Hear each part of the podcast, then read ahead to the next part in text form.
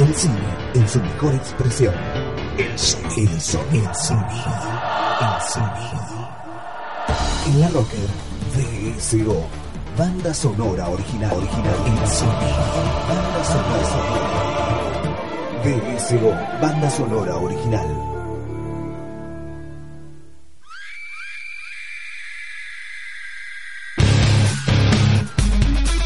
Bienvenidos a B S O, banda sonora original. Este es nuestro programa número cuatro.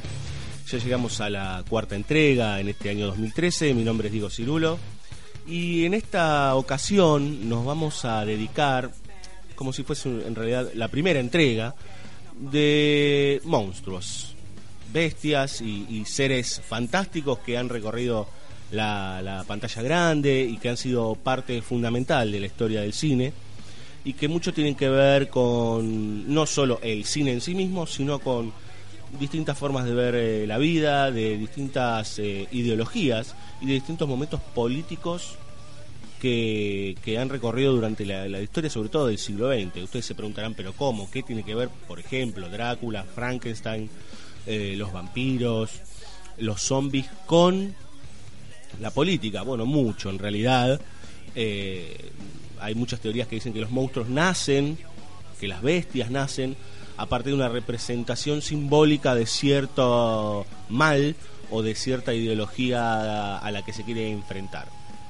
Mucho de eso se puede ver en el primer cine expresionista alemán, allá entre las décadas, eh, fines de la década del diez y década del veinte, en donde en la República de Weimar eh, fue un, un momento muy complejo para los alemanes.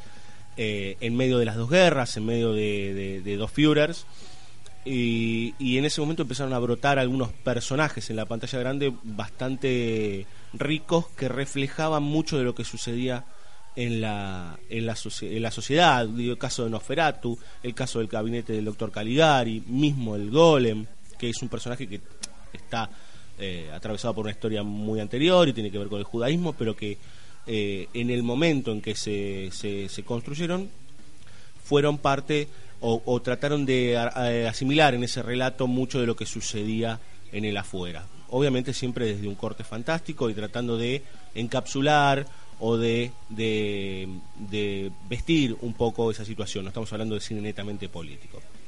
Ahora, ¿qué pasa? Eh, durante toda la historia hay muchos grandes maestros que han hecho cine de terror, que han hecho cine gore, que han hecho cine de suspenso con personajes verdaderamente interesantes.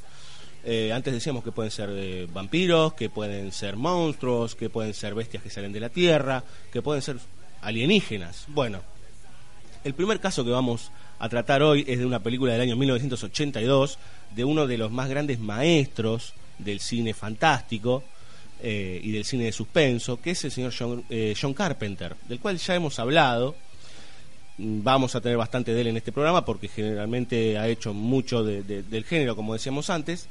Y la película del año mil novecientos ochenta y dos es La Cosa, The Thing es el nombre original, también se le llamó El Enigma del Otro Mundo, y cuenta una historia en la Antártida eh, de unos muchachos norteamericanos que se encuentran de repente con un virus, una especie de ser que estuvo congelado mucho tiempo eh, debajo de capas de hielo, y accidentalmente, se podría decir, se encuentran con este ser que toma los cuerpos y que los transforma y los convierte en unos monstruos verdaderamente eh, oscuros, eh, que para la época y aún hoy, si uno le presta mucha atención, generan bastante miedo, eh, unos seres bastante complejos, viscosos, eh, de, de hecho para la época están muy bien trabajados. Carpenter se caracteriza por trabajar también la música de sus películas, por pensar la música de sus películas y ver con qué, con qué jugar la idea de, de, de, del miedo y del terror acerca de esas cosas que están ahí dando vueltas. Vamos a escuchar dos temas que son bastante simpáticos, por decir. Muchas veces se liga a la música pesada o a la música oscura con el terror, y a veces no están así. En el caso de The Thing es justamente eso, no es tan así. Y vamos a escuchar dos temas que son parte de la banda sonora, que escucha uno de los personajes, este, que es el, el que se encarga en realidad de, de, de la cocina y de la logística del lugar, que es un tema de Stevie Wonder y un tema de los Four Tops, dos bandas que son verdaderamente alegres, por decir, o dos, eh, dos artistas que tienen por lo general un, un, un ritmo bastante cercano al soul y al, al rhythm and blues. que son Superstition, ¿sí? Un tema muy conocido, y el otro es One Chain Don't Make No Prison, de los Four Tops. Vamos a escuchar esos dos temas a continuación. Vamos.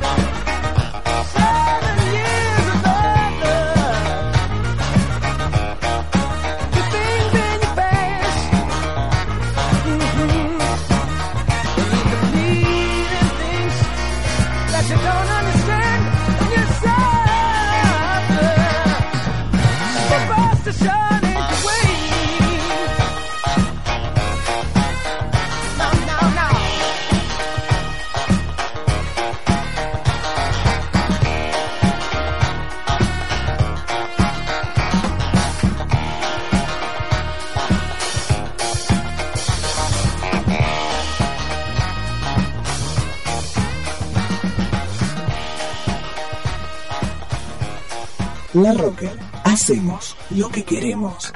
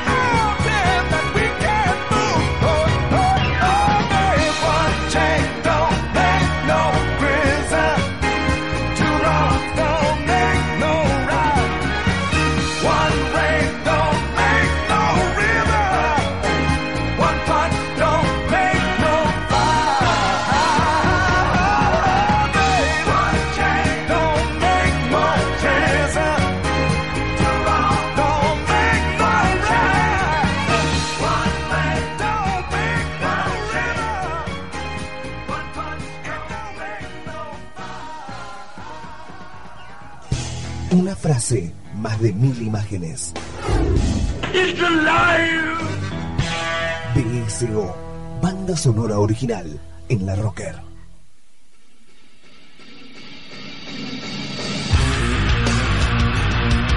Seguimos con B S O y con este especial parte uno sobre los monstruos y las, las bestias en lo oculto en el cine.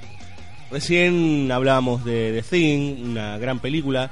Eh, nos faltó decir que es una remake, que la original eh, es de los años cincuenta y había sido este, también un éxito eh, con otro tinte, ya un tinte también político, pero de, de otra época, de, justo del, del momento del macartismo, eh, un enigma de otro mundo que venía para absorber los cuerpos de, de otras personas. Había sido producida por un gran director que era Howard Hawks. Hay monstruos clásicos, hay monstruos bien reconocibles, hay monstruos que se muestran, hay monstruos que se trasladan en la oscuridad y hay monstruos inusuales. Eh, si yo les digo que un monstruo puede ser un auto, ustedes me dirían, bueno, vos estás completamente loco. Bueno, no tanto, eh, porque en realidad el señor Stephen King escribió una novela llamada Christine, que luego en el año mil novecientos ochenta y tres dirigió también John Carpenter, y la convirtió en una de las grandes películas de terror de los años ochenta. Podríamos decir que es una película no tanto de terror, sino de, de, de un suspense extremo, y que cuenta la historia de un auto que está concebido desde la maldad misma. O sea, desde lo más profundo del mal, eh, el auto Christine, que es una suerte de Cadillac, es un auto de los años cincuenta, Eh, está en nuestro mundo para apoderarse de su dueño y para hacer el mal. Tiene vida propia. ¿Qué puede hacer un auto? Bueno, de todo. Imagínense que al tener vida propia puede tomar control de, de, de la vida de los demás, puede matar gente. Bueno, un poco de eso va la historia. Y sobre todo cuando un chico que es un nerd de una escuela lo compra por unas monedas, lo remodela y el auto vuelve, porque en realidad estaba abandonado, vuelve de, de, de, de las entrañas del mal y empieza a tomar acciones bastante oscuras y empieza a apoderarse de la, de la personalidad de su dueño. Se convierte en una especie de conductor eh, monstruoso, conjuntamente con su automóvil. Cristina, aparte, es como si fuese una pareja, ¿no? Esta cosa de el hombre y la mujer eh, convertidos en una, en una dupla del mal. Lo interesante de la banda sonora de Cristina es que juega con la música de los años cuarenta y cincuenta, juega con los principios del rock, juega con eh, personajes muy interesantes y con canciones muy interesantes de esa época, lo cual lo hace aún más malvado. Si uno revisa toda la, el soundtrack de, de Christine, se va a dar cuenta que lo que se está generando en realidad es una suerte de, de, de, de, de golpe de contrapunto, o sea, de generar a través de la música más alegre o más feliz eh, cierta cierta atmósfera siniestra.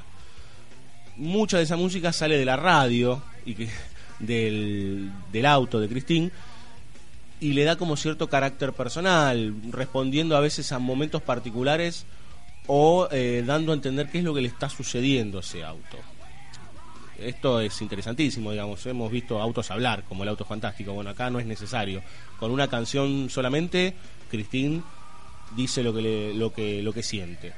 Vamos a escuchar dos temas que son increíbles. Eh, también están por fuera de esto del oscuro, pero que en esto que decíamos antes de, bueno, la, la, la combinación de la música más, más rítmica eh, de los años cincuenta y más feliz, con una situación siniestra, generan algo bastante espeso y bastante denso. Vamos a escuchar Bonnie Maroney de Larry Williams, gran tema, y vamos a escuchar Keep on Knocking, otro enorme tema de Little Richard. Ahí va.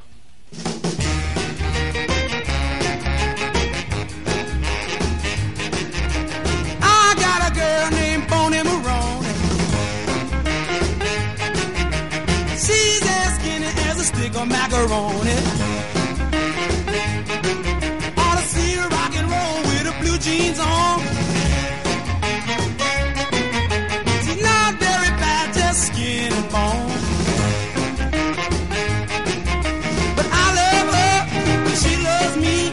Oh, how happy now we can be, making love underneath the apple tree. Well, I told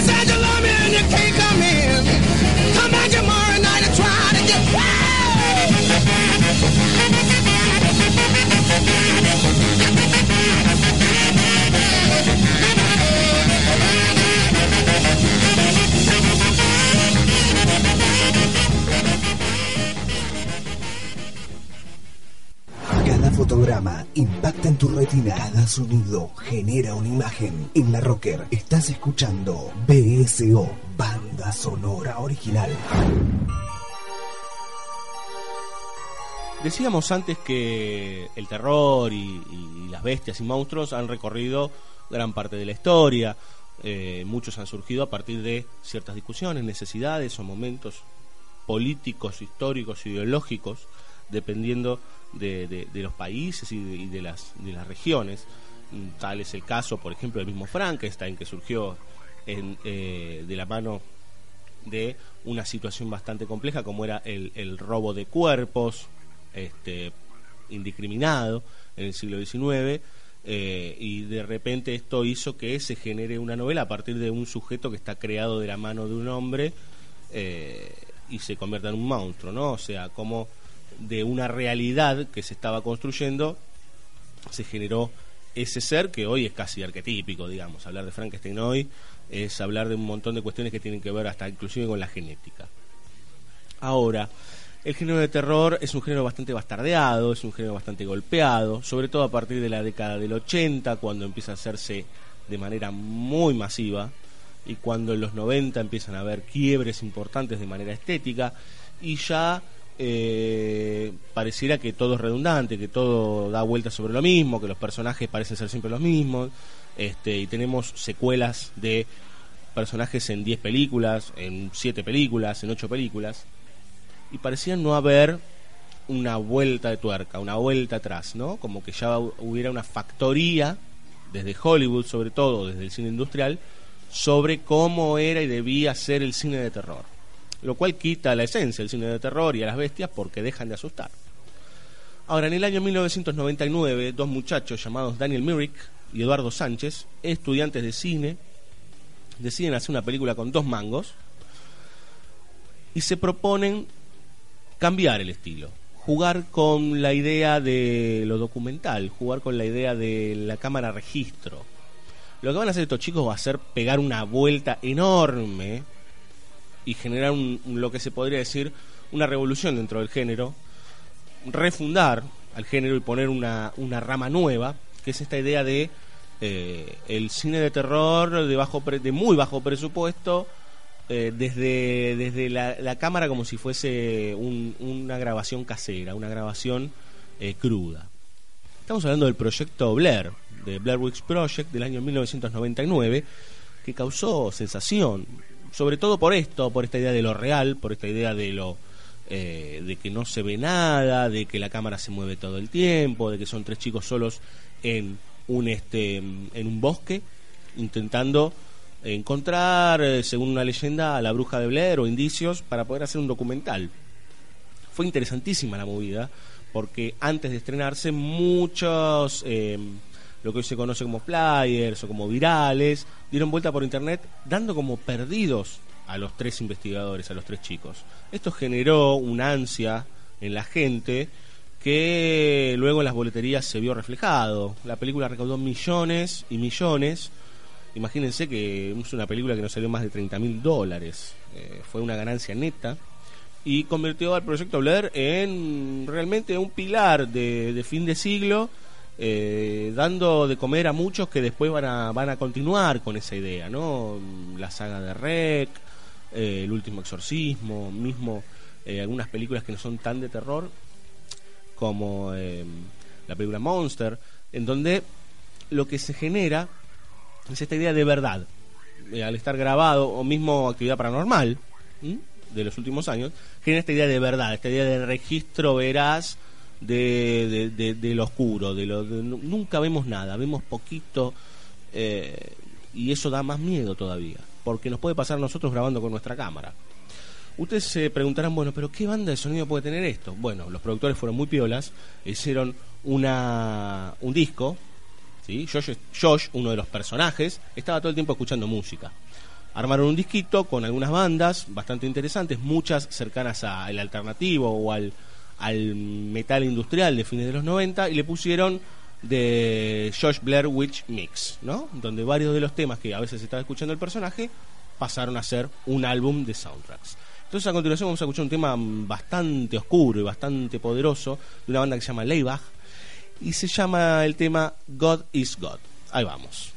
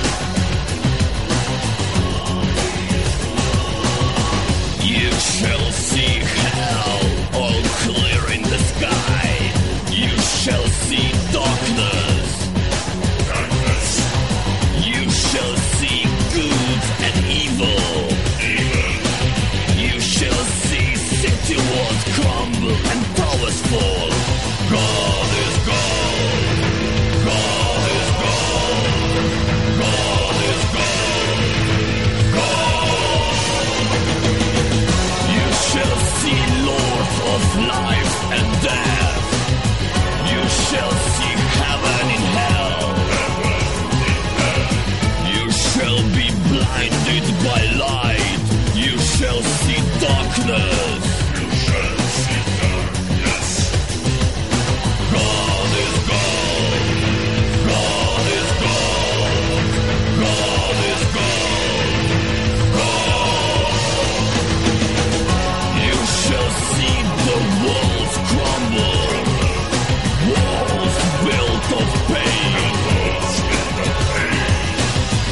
Above the cries of man, hear one voice say, I am Alpha and Omega, the beginning and the end.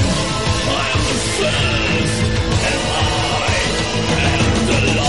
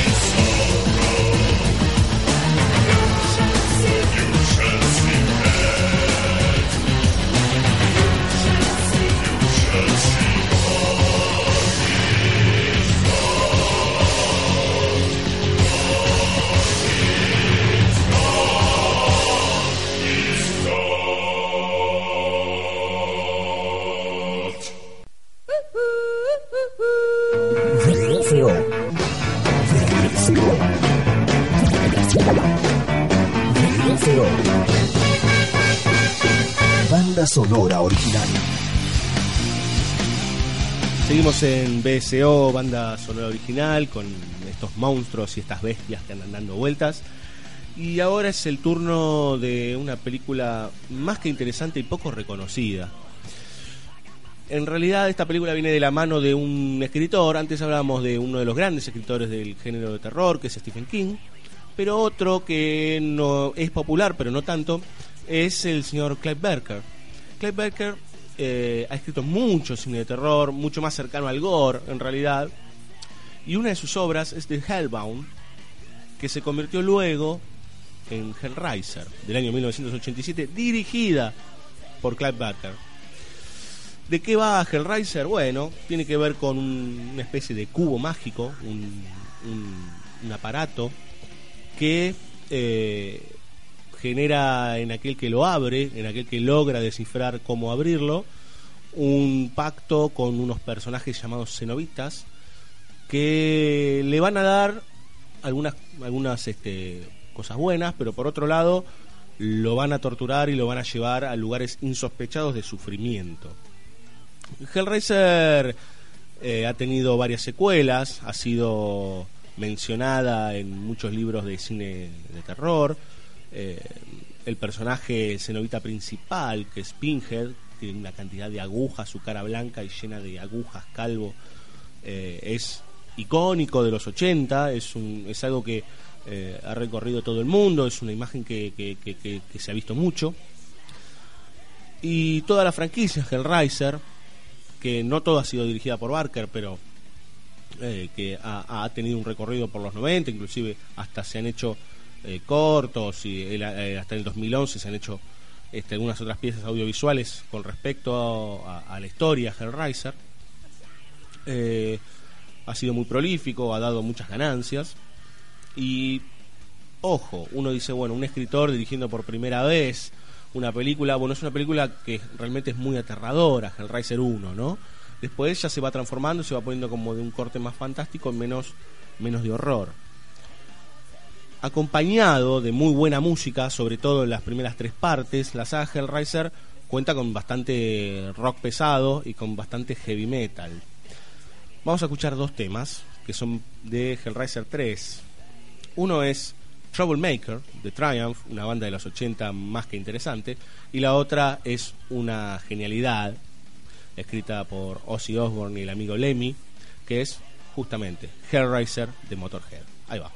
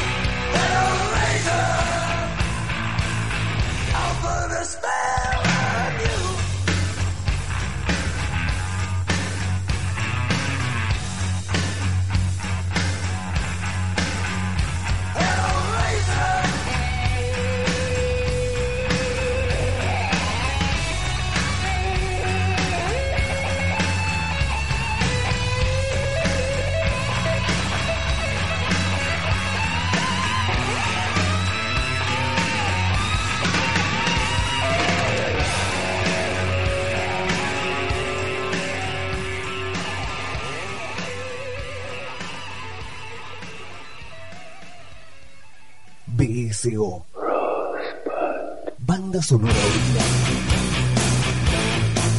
Continuamos en B S O, banda sonora original. Y hasta recién veíamos algunos monstruos bastante oscuros, viscosos, violentos. Ahora hay de todo tipo. Uno de, de esos tipos es, uno va a decir, bueno, medio raro, pero en realidad es bastante conocido, que son monstruos melancólicos, monstruos más ligados a, a, a las profundidades, a, a la noche, a, a amores este, no cumplidos, y también ligados a la eternidad. Estamos hablando de los vampiros, uno de los personajes, por decir, o de los seres eh, más convocados en la literatura y en el cine, eh, de diversas maneras. Podemos encontrarnos con los vampiros más clásicos, como puede ser Nosferatu o el mismo Drácula, eh, y después con otro tipo de, de seres nocturnos. Y esto tiene que ver con que en realidad muchas culturas han hablado sobre estos seres de la noche, estos seres eternos que no pueden ver el sol. Eh, el cine es encargado de tener muchos, muchas versiones. Podemos de, hablar desde la versión de Blood for Drácula de la Hammer en los años sesenta, como podemos hablar de personajes completamente tecnológicos y ligados a, a, a ejércitos de vampiros, eh, como por ejemplo Blade, ¿sí? un, un híbrido entre humano y, y vampiro. Ahora bien, ¿de qué película vamos a hablar nosotros? Bueno, de una del año dos mil tres, que es bastante interesante. No sé si es una gran película, pero que en realidad le pega una vueltita a la idea de, de, del vampiro más cercano a, a Anne Rice o al mismo Bram Stoker. Estamos hablando de Underworld, de Len Wiseman, que juega con, no solo con los vampiros, sino también con los hombres lobo.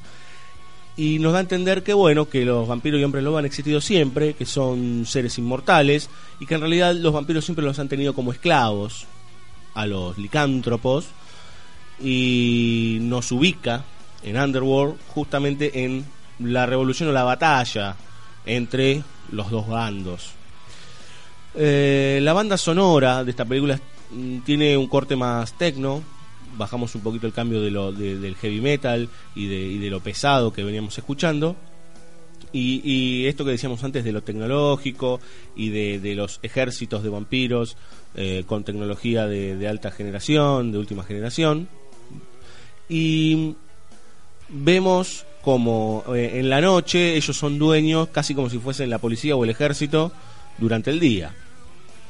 Por eso ahora vamos a escuchar un tema que de un maestro, ¿no? Como es David Bowie, que da, digamos, la, la atmósfera ideal para entender más o menos cómo es Underworld, cómo juega con esta idea de vampiros que tienen cierta melancolía, que tienen cierta cosa triste, pero que a su vez son guerreros y que dominan la escena nocturna. Entonces, a continuación vamos a escuchar una versión remix de Bring Me the Disco King de David Bowie. Ahí vamos. Thank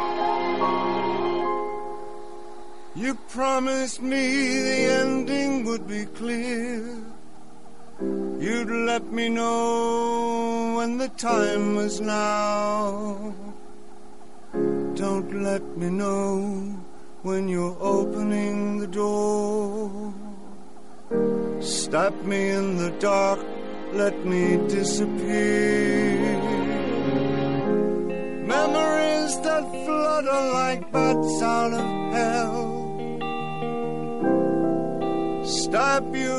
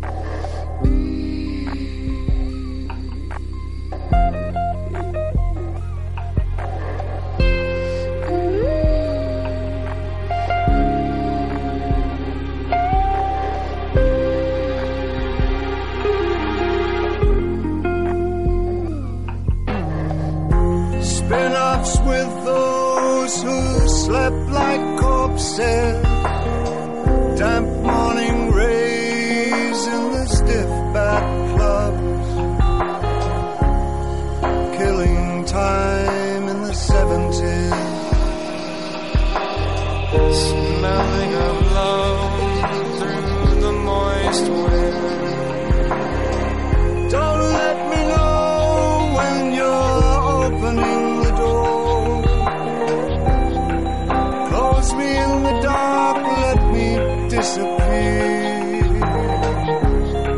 Soon there'll be nothing left of me,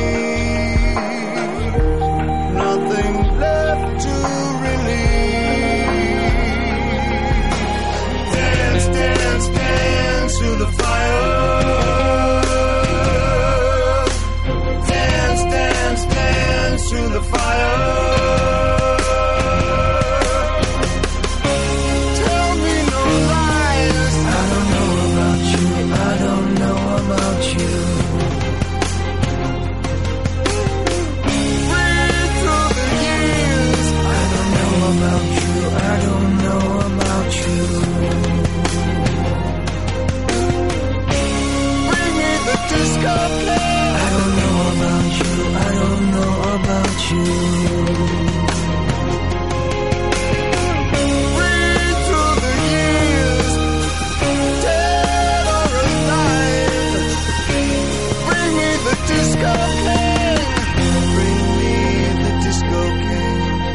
Disco King, bring me the Disco King, bring me the Disco King, bring me the Disco King, bring me the Disco King. Wally, wally, wally, wally, wally, wally, wally. Una frase, más de mil imágenes. B S O, banda sonora original en la roca. Como decíamos antes, eh, nos estamos encargando ahora de estos monstruos que son un poquito más melancólicos, eh, eternos, que, que hurgan entre la oscuridad, que son dueños de las sombras.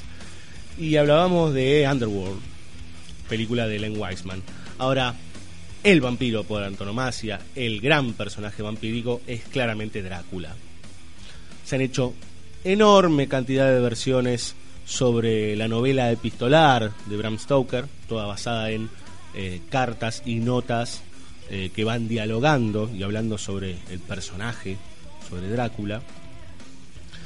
Y nos vamos a encargar de hablar de, bueno, de una, en realidad, una obra maestra, me atrevo a decir la última gran obra maestra de Francis Ford Coppola, del año mil novecientos noventa y dos, que es Bram Stoker Drácula, una gran versión protagonizada por Gary Oldman, Winona Ryder, Keanu Reeves, muy muy jovencito, y que nos cuenta la historia bastante cercana a lo que es la novela. Muchas han modificado de manera grosera, muchas otras películas, eh, la, la, la estructura de la, de, de, de la novela original, y acá tenemos una historia de amor claramente en la oscuridad, ¿sí? Drácula está completamente desahuciado porque ha perdido en antaño a su mujer, a Elisabetta, y de repente se encuentra con Mina Stoker, que es igual a esa mujer que él perdió hace muchos años. Eh, se genera esta idea del el amor eterno, el amor cíclico, y Mina se empieza a enamorar también de este personaje oscuro y místico Que, que, que se acerca cada vez más a ella en, en busca de, de, de, en realidad, de recuperar a su viejo amor, o de hacer carne a su amor ya perdido. Una historia verdaderamente hermosa en algún punto, eh, repleta de romanticismo, pero de un romanticismo bastante eh, complejo. Digo, cuando uno habla de romanticismo no está hablando exactamente de cartas de amor y rosas y demás, sino que tiene que ver con, hasta con una época romántica en donde lo que primaba era lo que salía del corazón, toda la, la idea del sentimiento volcado eh, hacia diversas acciones. Digo, hasta ha sido un género, el romanticismo, en una época particular en la literatura y en la música. A continuación vamos a escuchar un tema que también tiene que ver con esto de lo melancólico, de lo romántico, de, de, del amor eterno o de, de, de, de ciertas características del amor eh, que perdura por siempre. Vamos a escuchar a continuación a la señora Annie Lennox haciendo un muy lindo tema que es el que da pie a los créditos de Bram Stoker Drácula de Francis Ford Coppola, que es Love Song for a Vampire. Ahí vamos.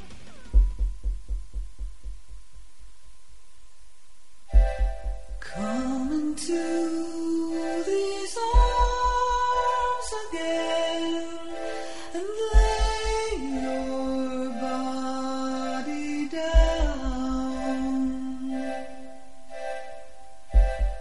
The rhythm of this trembling heart is beating like a drum.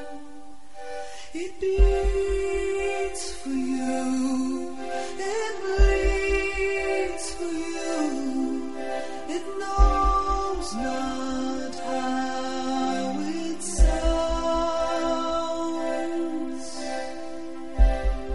for it is the drum of drums, it is the song of songs. Once I had the rarest rose that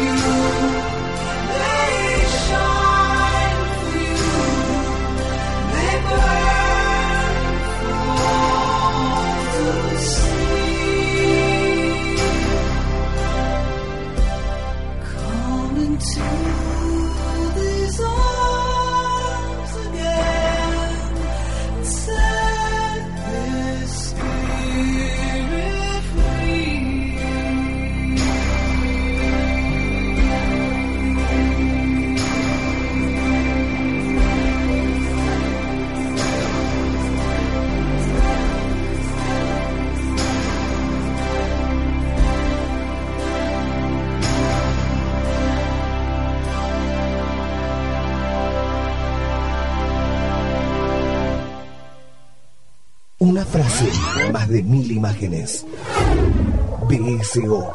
Cruel winter chilled the bark and stole my flower too soon. Let me be the only one to keep you from the cold. Now the floor of hell is laid, it storms up brightest gold. They shine for you, they shine for you, they burn for all to see. Come into these arms again and set this spirit free. Una frase, más de mil imágenes. B S O. Welcome to the real world.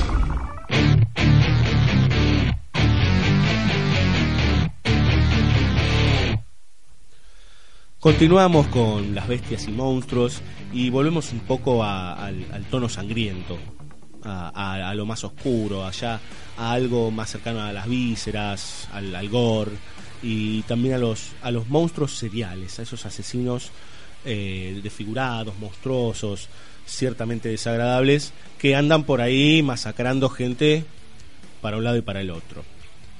Vamos a hablar de uno que es mm, realmente un arquetipo, sobre todo del cine de fines de los setenta y principios de los ochenta, inclusive está todavía dando vueltas por la pantalla grande hasta el día de hoy.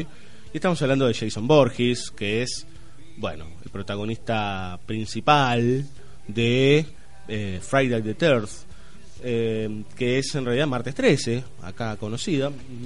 ¿Por qué uno dirá eh, en inglés es Viernes trece y en, y en castellano Martes? Bueno, tiene que ver con las culturas y con que en realidad son los días de mala suerte para cada una de ellas. ¿Quién es Jason Voorhees? Bueno, un asesino eh, casi inmortal, digamos, que soporta cualquier tipo de, de ataque y que se la pasa matando gente con lo que venga, con un machete, con una motosierra, con lo que haya. La primera película de, de Jason es del año mil novecientos ochenta y está dirigida en realidad por Sean Cunningham, que luego va a hacer una cantidad interesante de películas de acción y de terror durante los ochenta, ya venía trabajando. Y Jason tiene algo que podríamos caraturarlo de inaugural, ya se veía un poco en la saga Halloween eh, con, con Carpenter en los setenta, pero y también con Toby Hopper y, y algunos otros directores del cine de clase B, que es esta idea de los jovencitos que un día se van de vacaciones o se van a tener eh, mucho sexo, drogas y alcohol en el campo, y de pronto se encuentran con este monstruo, esta bestia que los va a masacrar a todos. Es interesante este juego porque en realidad eh, tanto si nos ponemos a pensar, el sexo como el terror tienen una ligazón muy importante. Ambos eh, funcionan desde un lugar pulsional, ¿sí? Un lugar de no saber, perdón la expresión, hacia dónde hacia dónde termina o, o cuándo se acaba, ¿sí? Esta idea de enfrentarse a algo que vienen creyendo y que no sabemos cómo va a seguir. Eso es algo que eh, trasladado al grupo de jovencitos, por lo general chicas muy lindas que se sacan la ropa muy fácilmente y muchachos rudos, norteamericanos por lo general, este... se genera una especie de arquetipo, una especie de, de, de, de forma que después se va a repetir en una gran cantidad de películas, no necesariamente de Martes trece. Martes trece tiene una gran cantidad de partes. En el año ochenta y uno se hizo la parte dos, en el ochenta y dos la parte tres, digamos que ya, ya para ese momento ya era una factoría. En el ochenta y cuatro se hace la cuarta parte que le ponen el capítulo final, ¿sí? En el ochenta y cinco A New Beginning, como bueno, empecemos de nuevo. En el ochenta y seis, Jason Lives, o sea, a ver cómo sigue esto. ochenta y ocho, The New Blood.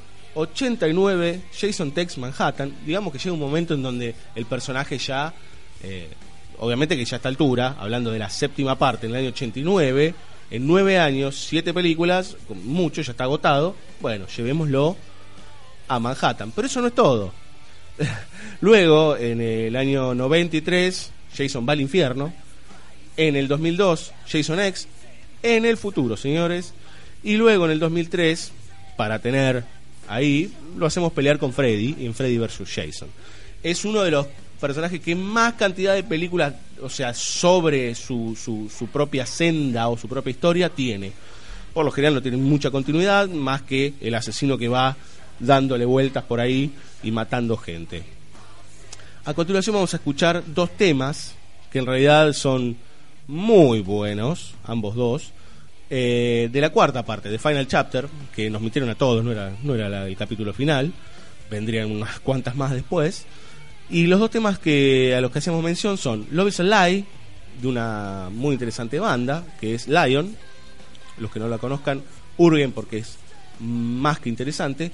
Y el otro es un tema de un maestro, que es Alice Cooper, que dedicó prácticamente un disco a, a, a Jason, que es Constrictor. Y el tema es He's Back, The Man Behind the Mask. Entonces a continuación, Lion y Alice Cooper juntos para darle vida a Jason. Ahí va.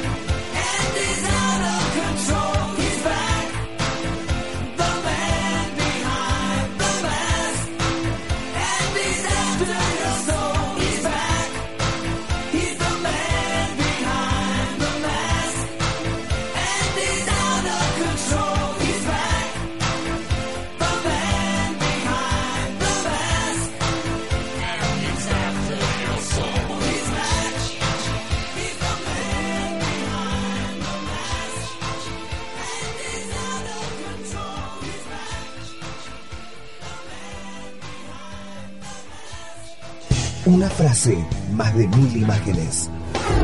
Play it once, Sam. For all time's sake. I don't know what you mean, Miss Elsa. Play it, Sam. Play as time goes by. B S O, banda sonora original en La Rocker.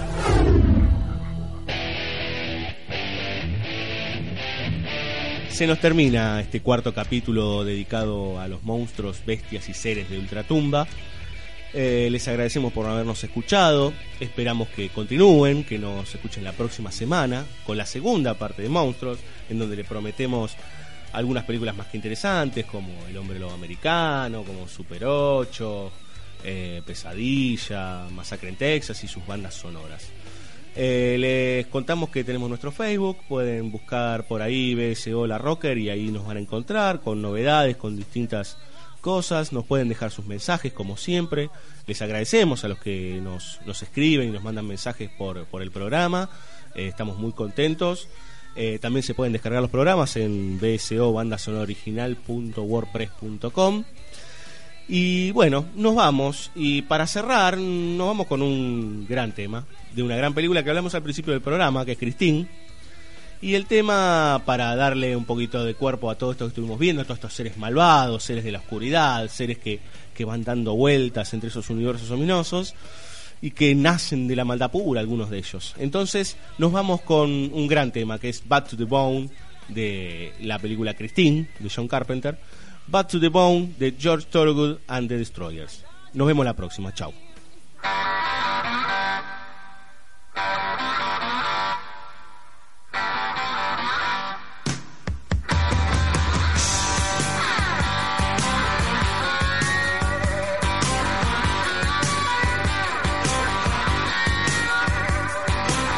Now on the day I was born, the nurses all gathered round, they gazed in wide wonder at the joy they had found.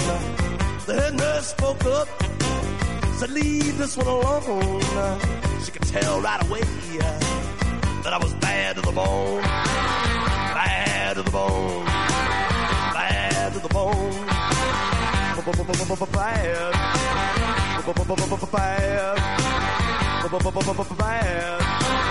bad to the bone. Thousand hearts before I met you. I'll break a thousand more, baby, before I am through. I wanna be yours, pretty baby, yours and yours alone. I'm here to tell you, honey, that I'm bad to the bone, bad to the bone, bad, bad.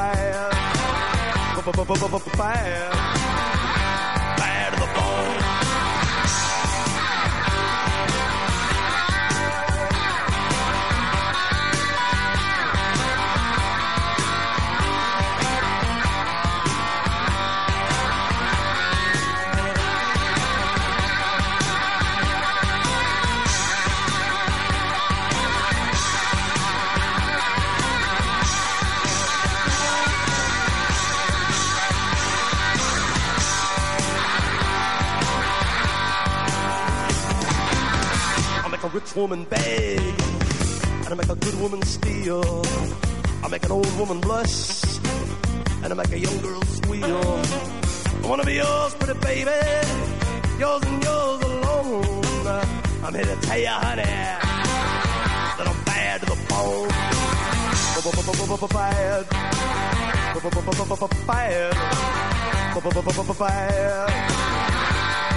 the bone.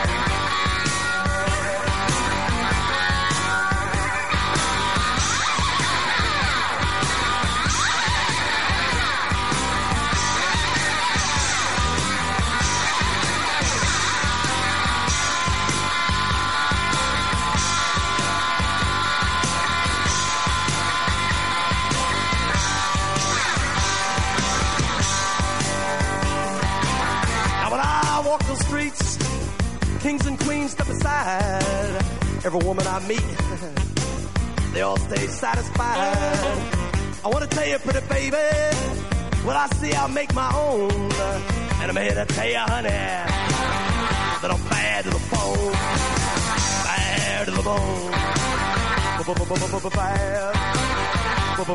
Bad. Bad. Bad. Bad. Woo!